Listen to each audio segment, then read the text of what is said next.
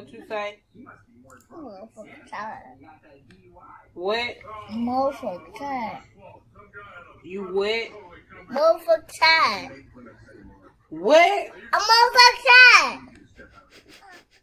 and that's that's us. This is what you get when you don't vote for. No, I'm just playing.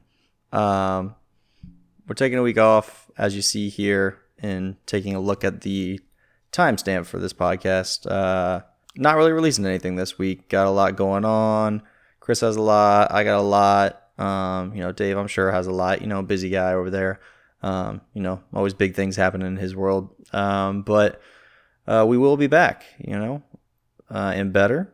You know, excited to come back next week. Sorry for missing out on this week. Just lots of things going on, but we will be back, and we'll do something big for next week. Um, either you know double pod, you know two in one week or something, or just one uh, extra long episode. We'll we'll get we'll get back right. So uh, we know you'll be upset, so you can go ahead and voice your concerns in the comments. You know, yell at us on this post when we make it.